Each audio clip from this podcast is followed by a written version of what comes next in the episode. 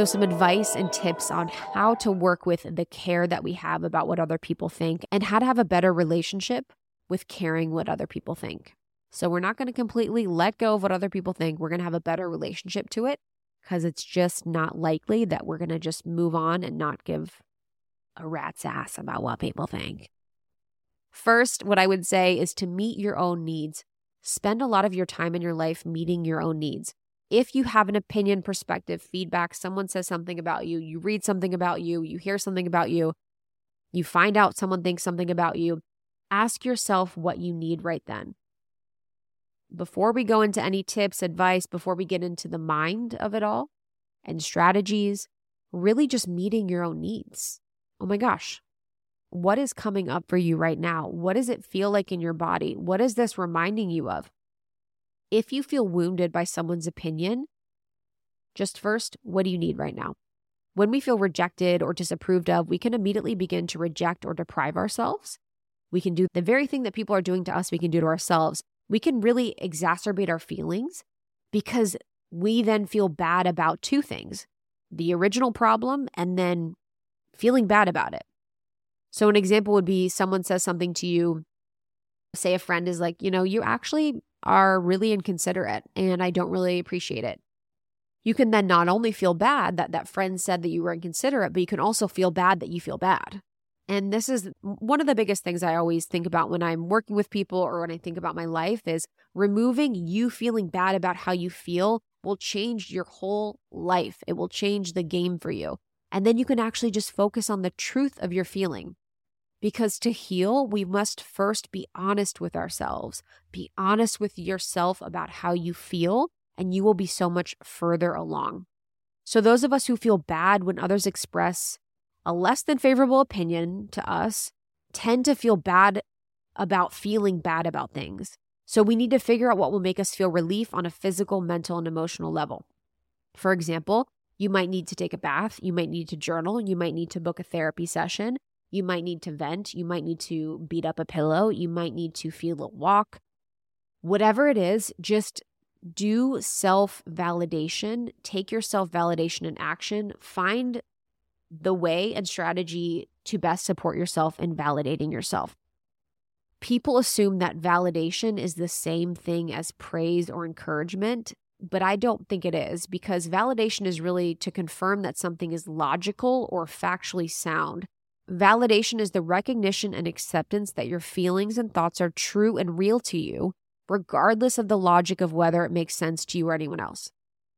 This is my new tip as well with friends and family and my therapist or whoever I'm talking to. When I notice myself going into an active part of myself that I know from a logical level doesn't make sense, doesn't really, isn't right, I will say, I know the story that I'm telling myself isn't logical and doesn't make sense, but I need to express it.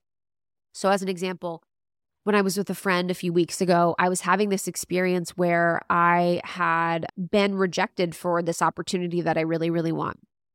And when I got this rejection, I was spiraling. And there was a part of me that was active that feels like I have to make every opportunity happen for me.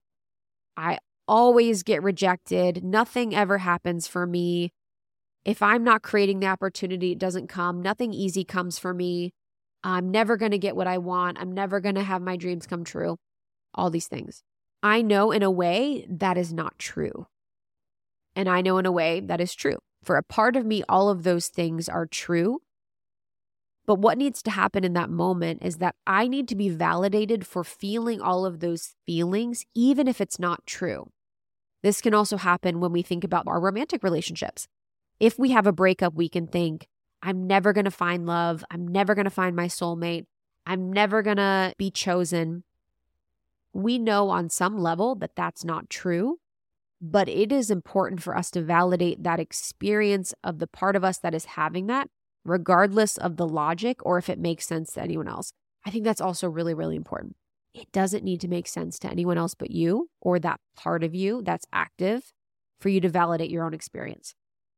Another really important way for you to not care as much what people think is to become okay with being disapproved of. Notice that it's your brain using the old neural pathways to travel and keep you safe. So it's easier said than done, but when we're no longer running away from the old demon or the bad parts of us or the shadow, it can't keep chasing us. So if our biggest fear in life is to be seen as a bitch, maybe, maybe that's our biggest fear.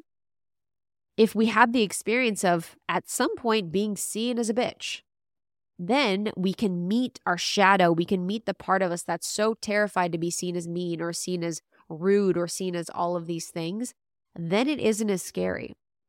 So there's actually a real beauty in facing the shadow and facing the part of us that's so fearful of the thing.